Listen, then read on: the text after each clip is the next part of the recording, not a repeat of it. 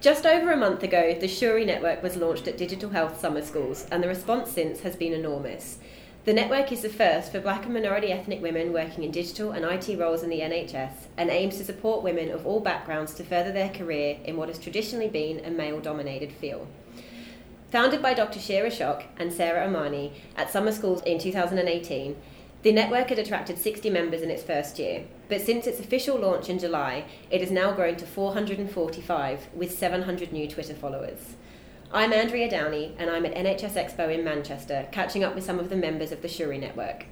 With me today is Dr. Shera Chok, founder of the Shuri Network, GP, and medical director at Tower Hamlets GP Federation. Hello. Sarah Amani, also founder of the Shuri Network and senior program manager at the University of Oxford's Department of Psychiatry. Hello. Dr. Aisha Rahim, clinical information officer at Lancashire Care NHS Foundation Trust and also the deputy medical director there. Hello and Professor Joe McDonald, Executive Director of Connected Health Cities and the former chair of the Digital Health CCIO Network. Hello. Thanks so much for joining me all today. I think it's safe to say that the launch of the network was one of the highlights of summer schools. Uh, everyone was talking about it afterwards, and the reaction on social media has been huge. Uh, Shera, it must feel really incredible to see how far the network has come since you founded it with Sarah. What's the last month been like for you? Yes, it's been incredible, starting from the launch when we got 500 um, IT leaders across the country to do the Wakanda Forever salute, thanks to Sarah, which has to be a historical moment. Someone on Twitter described it as um, the first concert of the Sex Pistols, and this will go down in history as the equivalent in the IT world. and we've had such a surge of support, and I've met, we've met so many inspiring people across the whole cross section of the NHS who've just given us so much positive energy. Sarah, how about you? I would echo everything that uh, Shera has said. I think uh, for me, it's just been brilliant to see so many people who I wasn't aware of before. And one thing to keep in mind is I hadn't met Shera until we actually met in Leeds. Oh. So, and everybody kind of just came out of the woodworks in some ways after the Leeds launch event. So it's been incredible to find out that there are all these people who are very interested in digital health and are ready to take on the task of improving patient outcomes. Yeah. And Aisha and Joe, it must feel really incredible to be part of such a good network as well. Oh, do you know what? It's absolutely amazing because I guess until I really connected with everybody, I I don't think I really fully appreciated how much I missed having that network. And I, I was thinking about it the other day, and I can only describe it as almost like a softening in my heart. It's like, yeah, these people understand what it's like, and I, I didn't know I needed it until I got involved. Did anybody else cry?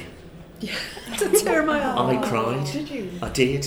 Oh, I really did. I'm tearing up a little bit now, actually, because it was just such a moving moment. And it was such a such a moving set of presentations to hear a set of women of colour talking about their experiences, and I'd, I'd never.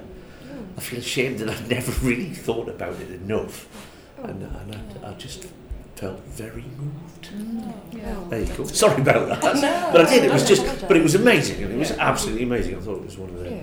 the best events I've ever been at, and it was electrifying. You could feel it in the room. Yeah. It was electrifying. So yeah, I had, I had, I had a yeah.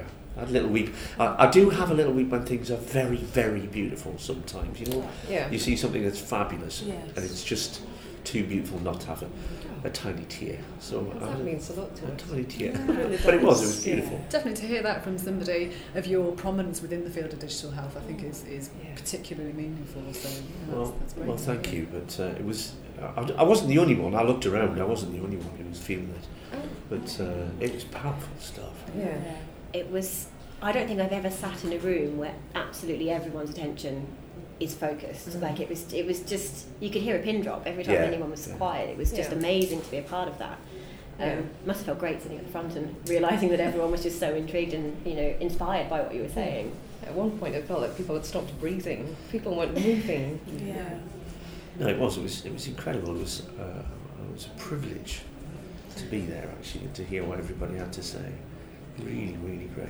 And I think just kind of seeing a panel full of BAME women, I, I've never seen anything like it, and I think that's something that a lot of people picked up on as well, didn't yeah. they? So yeah, Yeah. that was just the kind of this striking mm. image of that. But but that's the Yeah, thing because- though because Yeah. you you, you I, I'm sort of triggered now. Because now I, I walk in a room and think, Jesus, look at all these white guys. Job done then. Yes. That's what we've done for 500 people. Absolutely. Yeah. We've made you more observant of that Yeah. trend, then that's yeah, we've already achieved something. Um, one one thing it's worth also mentioning is that um, aside from not meeting Shera before and indeed Aisha, none of us had met each other in person really before, and we were thinking, should we have practiced something, or should we have gone through what each one of us is going to say? And I, I think actually it was a good idea not to. So we basically told our stories straight from the Yeah. heart, and there was no uh, practicing, no rehearsal, just on the Wow, moment. so you So- haven't shared with each other what I was going to be know what the five panel members were going to say. That's amazing. because yeah, it was a gamble, but it, it was It magical. paid. No, it was Somehow magic. The chemistry was. just happened, and it wasn't planned. So I just knew the topic, and they told their stories, and it was incredible. Yeah. So this is obviously a really personal cause for you because uh, you know at some point in your career you've all experienced some form of discrimination, whether that's intentional or not. How do you think your career and your experience of that has shaped what you're hoping to achieve with the network? Well, I think, to be honest, discrimination gets worse the more senior you get, and that's why the need for a network increases. And we know that networks make a difference, and we can be members of different networks. Um, and I found from experience that being part of a network of people who support you, who get you, who have your back covered, has made the biggest difference in my career. And people who champion what you stand for and share the same values. And that's what I'm trying to create with this network to offer this to other women of colour. Um, I would agree, and I think what, what it's made me do is be more um, aware of other women in similar positions, uh, and some of them actually more junior, um, and to kind of offer that support if they don't know that it's available. Because I do observe sometimes they accept things that are unacceptable because they don't feel that they can actually voice um, and um, challenge discrimination in the workplace. So that's something that's changed in my practice recently, I'd say. I guess for me, I'm, I'm going to maybe go against the grain a little bit here because I've been uh, lucky enough to be appointed to the positions I've been appointed to, and I haven't felt obvious direct discrimination. But I think the bit that has had an impact on me is constantly second guessing myself. You know, do I deserve to be here? And I think if I had the benefit of something like the Shuri Network at an early stage in my career, then one of the things that perhaps I would have done is to gone for the things that I didn't think I was entitled to go for. And so being able to be a mentor and somebody visible just to say, look, this is something you can aspire to. I think this is my biggest thing I want to achieve is actually it's okay to apply for that job. It's okay to aspire Yeah. to this thing. That's that's my real takeaway. Yeah, and it must feel amazing to be able to sort of share that experience with younger women and help pull them up in their career when they might be second guessing themselves and thinking that they don't deserve to be where they are.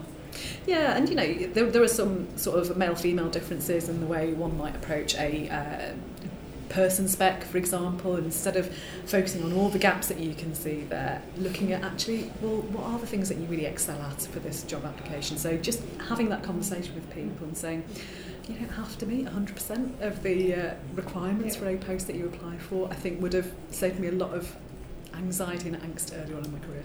yeah. Joe, let's bring you in on this one. Why do you think it's so important that we're encouraging women of colour to further their careers in digital health?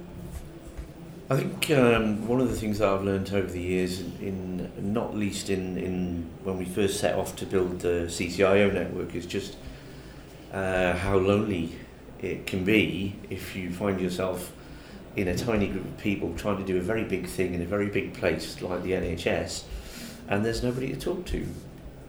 Uh, and I, I, I remember how hard that was in the early days of getting into health IT. Uh, and I'm white and middle aged, and it was still hard.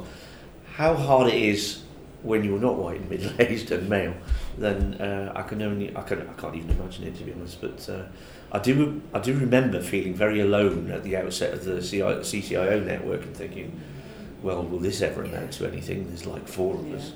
Um, uh, uh, and uh, you know, it, I think it took us nearly two years to get where you've got in two months Yeah. uh, in terms of membership. So I'm just impressed to death, to be honest. Obviously, the reaction to the network has been fantastic, and it's great to see that there is so much support out there for it.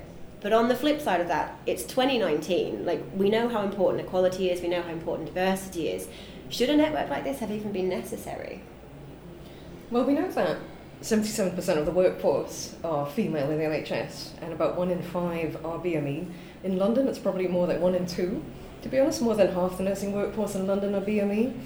And yet, when you look at the number of CIOs and CCIOs who are women of colour, the number is five. And I think that answers your question as to is a network like this necessary? Absolutely. But should it have been necessary? Yeah, I mean, I was, just thinking about this uh, earlier in the day. I, I would look forward to the day when something like this doesn't have to exist. But you know what? We're really not there yet. And it's not just in the digital health space as well. So if you look at the senior levels of the NHS, um, often trust boards do not reflect the communities that they serve, and, and that doesn't feel acceptable in 2019. But as I said, we aren't there yet, so absolutely networks like this have to exist, and, and other networks supporting other underrepresented groups. Um, but you have to be pragmatic at some point, don't you? And say, look, do you know what? At the moment, this is the right time for something like this. Sarah? I, I think it is necessary. So the way that I met Shera was actually through um, a colleague of ours who was at the digital health summer schools with her, and I had been to uh, earlier digital health summer schools with Joe in 2012. And I remember looking around the 500 or so people in the room and finding myself the only woman of color. And there was Shera telling me that it was more or less the same eight or nine years later. Mm-hmm. So you have to then think if we keep doing the same thing, then nothing changes. Mm-hmm. So the network for me is one vehicle that we're trying something different to see whether this makes a difference. Well, I was saying from cognitive behaviour therapy, if you always do what you've always done, then you'll always get what you've always got. Yes. And I'm I, I'm ever so slightly ashamed that six years under my leadership before this network was created. So, um, did it need to be created? Yeah, absolutely. Should we have done it sooner? Uh, yes. Um, but I'm just delighted that it has it has now happened, uh, and uh, you know that uh, digital health have chosen to support it and give it some airtime. Uh, and uh, I might be late to the party, but I'm, I'm going to party hard.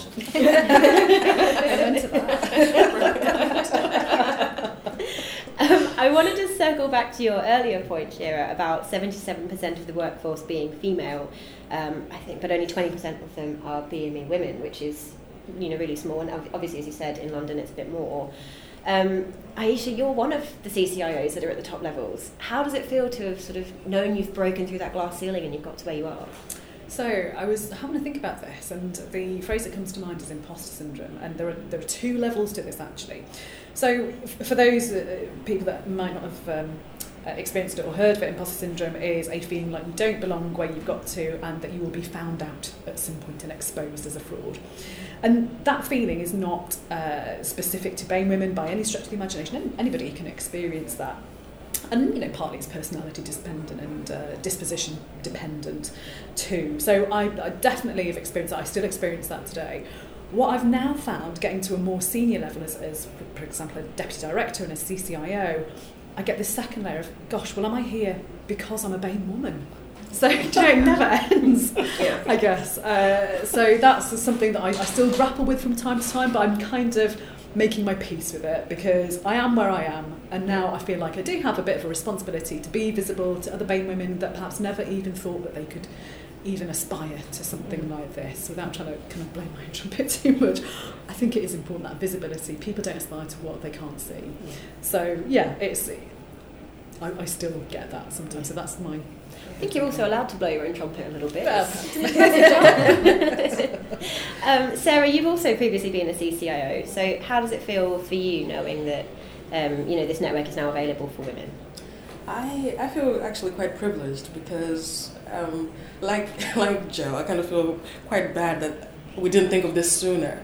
Um, but you know, sometimes things fall into place at just the right time, and I, I feel quite lucky to be part of this movement. Um, and I, I feel grateful for people like Aisha and Shera kind of putting themselves out there because I don't think it's um, everybody's cup of tea actually to be this visible. Um, we, we are going to find uh, critics, and, and I hope they're critical friends because we won't get everything right.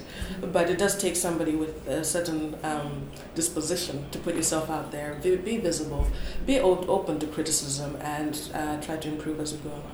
It must be quite a bittersweet feeling when you know that other women have probably faced the same struggles as you have and not had this support until now?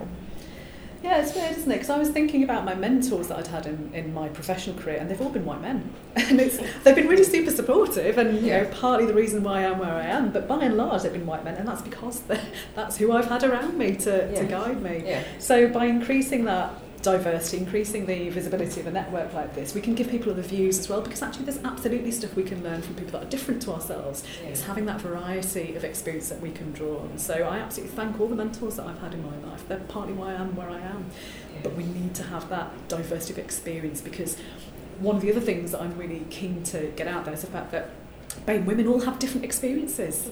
I'm really mm. super conscious that in some ways I have a lot of privilege within BAME women because I was born and brought up in this country. So I know the rules of the game. And actually, if you're grappling with mm. coming from a different uh, culture in a different country, getting used to the NHS, which is different to the health system in your country, that's an additional barrier that I haven't had to deal with. So Yeah. just really trying to understand what that specific person in front of you is experiencing because it might be different mm-hmm. to another BAME woman that you know. Yeah. Well, that diversity is actually, we should see it as an asset because many of our patients weren't born in this country. And therefore, we need to value people who bring a different perspective, a different set of experiences, because that may help them connect with patients in a way that somebody who was born and brought up here couldn't do. Um, I think it's also important to note that this network probably wouldn't have existed without white men, because it was a white man who introduced Sarah and I to each other. It was Doug um, Stewart. And we've had so much support from people who aren't BME women, like Joe, Matthew Gould, Simon Eccles, um, Jon Hoeksma from Digital Health has been a tremendous champion. So we, we value our, the allies that we've had. They've played as an important role in creating this, this magic of this Shuri network as the BME women in it. Digital Health News ran a poll last year um, focusing on diversity, which revealed that only 30% of our readers thought that the NHS was doing enough to combat inequality. Is the NHS now doing enough, and what else needs to be done if they're not? I mean, I guess clearly that's people's lived experience, isn't it? And I've just uh, had a session that I've come from looking at individual personal stories of BME, male and female workers in the NHS and the things that they've grappled and, and struggled with. Uh, partly, I think it's about mainstreaming this conversation, just as you were saying at the start, Joe. It's made you think slightly differently Oh, when you- yeah. when you come into a conference. I think that's really important. And I, I remember I presented to a regional digital group that I'm part of not so long ago, and I was talking about the Shuri Network and all the work that we're doing here. But I did wonder before I did the presentation, gosh, are people going to be switching off because they're not BAME women? Mm-hmm. And actually, the response was the opposite. People were so interested. They came up to me afterwards, asked loads of questions, wanted to know how they could help. And it's, mm-hmm. gosh, it was a really lovely experience to know that people are thinking about this even when they're not directly affected by it because it is everybody's business. So, absolutely, getting them that knowledge and understanding out there that you may have had uh, a different experience within the NHS. That's not true for everybody. Uh, and for those underrepresented groups, just even being aware that this is a thing, I think is really important. Sarah? Um, is the NHS doing enough? I, I think we're we're starting to, as, as Joe and Aisha uh, mentioned, to almost make this um, a regular conversation. That's not taboo anymore. Um, I was reflecting on what uh, Michael West from King's Fund and Tracie Jolliff from NHS Leadership Academy said yesterday that the traditional way of improving diversity has been to focus on those affected. So the burden has been on minorities to mm-hmm. change their own experience. So get get another qualification and people will treat you differently or behave in this manner or dress like this or change the way you speak on the mm-hmm. accent and your experience will somehow improve. And now they're actually saying it's not maybe the minority that we need to be focusing on, it's the majority who maybe need to uh, also go hand in hand in terms of learning certain behaviors that might put people off or make their experiences in the NHS less than uh, satisfactory. Yeah. Joe, you've obviously worked within the NHS for a little while. How have you seen it change? Um, well, three decades I've got, I've got. um, and it's it's been interesting. It hasn't changed nearly enough, but I, I think some of that is, is about what you said there, Sarah. About some of this is on the majority, um, and I don't think I fully got that until really quite recently, um, which is a bit embarrassing because I thought of myself as a sort of right on, left wing um, you know, woke individual. Let's just say it. with, uh, you know, and because I suppose because I, I'm a psychiatrist, I, I have had a number, of, a lot of colleagues actually from a lot of different ethnic backgrounds, uh, and I, and, I, and I, th- I, I thought I was down with it, and I wasn't. I wasn't, and I didn't really get it until really quite recently that, uh, uh, you know, middle-aged white guys like me need to be, you know, hunting out what's wrong with all these white faces in this audience, what's wrong with all these white male faces on boards of directors, etc. Because it was my wife Fiona who explained this to me. Said, You have to do this. You have to get on this because otherwise it's just me, a woman, whinging on about women's rights and I'll be dismissed. You're an important person. You need to get on its case and you need to be consistent about it and you need to make sure that you make a point of it. And that's shameful that I had to be told, but, but I've been told and I've learned. Do you know what? We all have our blind spots, don't we? Yeah, No one's yeah. perfect But it's, uh, it. It's you know it's, it's been a journey. Are the NHS doing enough? now? What should they be doing? Um, listening to the Shuri network, uh, uh, and um, you know, yeah, seriously, listening to the Shuri network, um, getting that message out there, uh, and getting more white middle-aged guys woke. And I think it can be misleading in medicine as well, can't it? Because there is, you know, a high proportion of Asian Yeah, uh, yeah, people in medicine, not so much the, the black community. Um, but it sort of levels off really dramatically when you go up to the senior levels, and I think that's, you know, even harder for non-medical professionals where there is even more of a ceiling that people yeah. don't seem to get beyond. So I think there's something about a, a bottom-up approach but also a top-down approach with our, our boards as well and mm-hmm. sort of the sort of manu- uh, the uh, annual mandatory equality and diversity training is Yeah. not really up Yeah. to much in the NHS. Oh, quite frankly, no, it's it's uh, Yeah. there's a lot that could be done to build on that um, in a meaningful way rather than it being a tick box exercise. Although I think I did that every year for twenty years, yeah, well, exactly. Yeah. you know, without it having the desired effect. Well, frankly. that's Yeah. precisely the point. Yeah. I suppose the two main messages are I think we can all play a role in increasing diversity. And I don't just mean diversity by race, but a whole range of gender, disability, Mm. sexual Yeah. orientation. And it's never too late. So I only started thinking about this last year.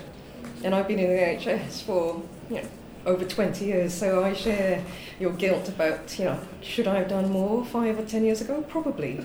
But it's never too late, and we can all make small steps towards having diversity by default rather than everyone being shocked by an all BME female panel, which I think is probably the first time I've ever seen Mm. a panel like that. But it should be the norm. Whereas at the moment, the norm is an all white, often all male panel. That's what we're used to.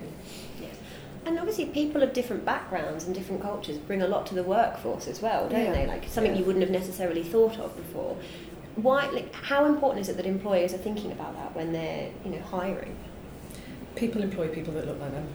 So thinking mm. about your panels, for example, because we know that there's a, a point in the recruitment process that BME people can't seem to get beyond in the same numbers as, as non-BME or the kind of the, the white population. So just really thinking about your recruitment from that perspective uh, and taking action because as you were saying yesterday Sarah it doesn't just make it's not the, just the moral argument it's, it's the business sense of doing that Absolutely. So um, one of the questions when we set up the Shuri network was that there's already a, a network for uh, female uh, women in tech.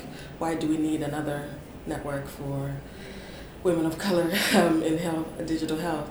And actually, when you look at the evidence, it shows that in, um, improving diversity based on gender, so more women on boards, etc., improves the productivity by about 15%. When you improve both the gender and ethnicity of senior leadership, you improve productivity by 35%. So that's the business case for what we're doing. It's not just a nice, moral, soft, fuzzy thing to do. It makes business sense economically, and um, yeah, so that's that's the argument there. yeah.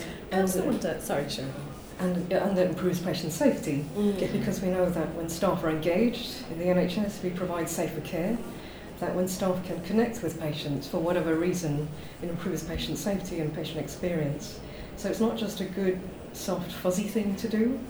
It's at the core of what the NHS is set up to do, and that's why we all go to work every day. There, there was a, an, an anecdote from somebody at the Digital Health Summer Schools launch who talked exactly about the safety aspect. As a clinician, can you recognise when somebody of colour is fainting or about to Yeah. pass out with cyanose, for example? It's absolutely something that you wouldn't necessarily have thought about unless you're faced in that situation and you can't recognise the signs. Yeah. So just it, that's stuck with me since. Yes. Yeah. The, the other patient safety angle for me, though, is that is that all the sort of classic literature around when bad things happen, there's a rigid hierarchy, and somebody feels that they can't speak. Uh, and when that happens in medicine uh, or healthcare, uh, people die. Politeness kills. You know, hierarchies can kill. Yeah. My, my, my favourite um, my favourite disaster. my, my favourite disaster was an airline accident where there's a very very top down senior pilot, uh, and the two junior engineers were too frightened to tell him that we were running out of gas, and they crashed Oh. because you know of the rigid nature of those relationships and the fact that there was a yes sir no sir you're always right uh, Yeah. and they killed 170 odd people because they were frightened to tell them that they were running out of gas. Yeah. And that's a real issue in any organisation where you've got rigid hierarchies by, um, you know, by rank, race, by colour, by whatever.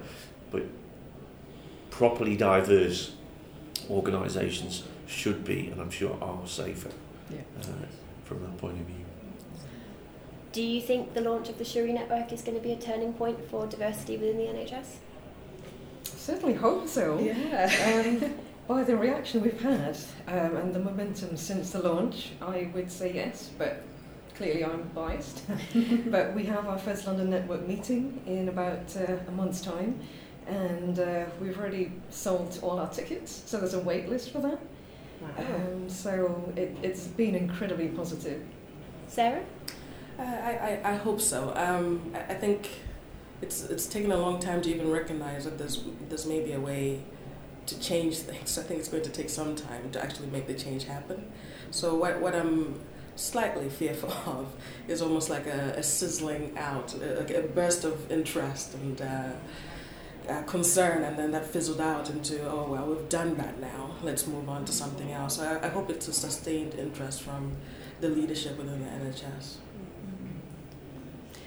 Yeah, I guess like I would also hope that this marks a turning point. Doing it for the entire NHS is a big thing, but certainly in digital health, let's make that start there. But I would I would also like us to give the impression to people that if you're if you're not a BAME woman, you can still have that convers- conversation. It's okay to ask. It's okay to to have those conversations that, with the people that you're working with because I think sometimes there's a bit of a, a reluctance for fear of offending to not address the issue and I hope that we can be seen as an organisation to support allies having those conversations mm-hmm. with, with people at work if, if they're trying to find a way of doing that in a sensitive way. Yeah.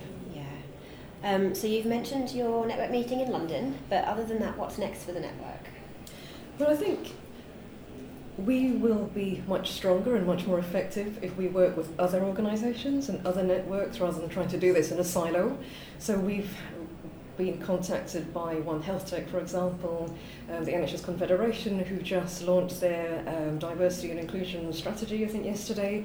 So it's very much about making those connections and creating partnerships. Um, and that's something that we're really keen to explore and expand on.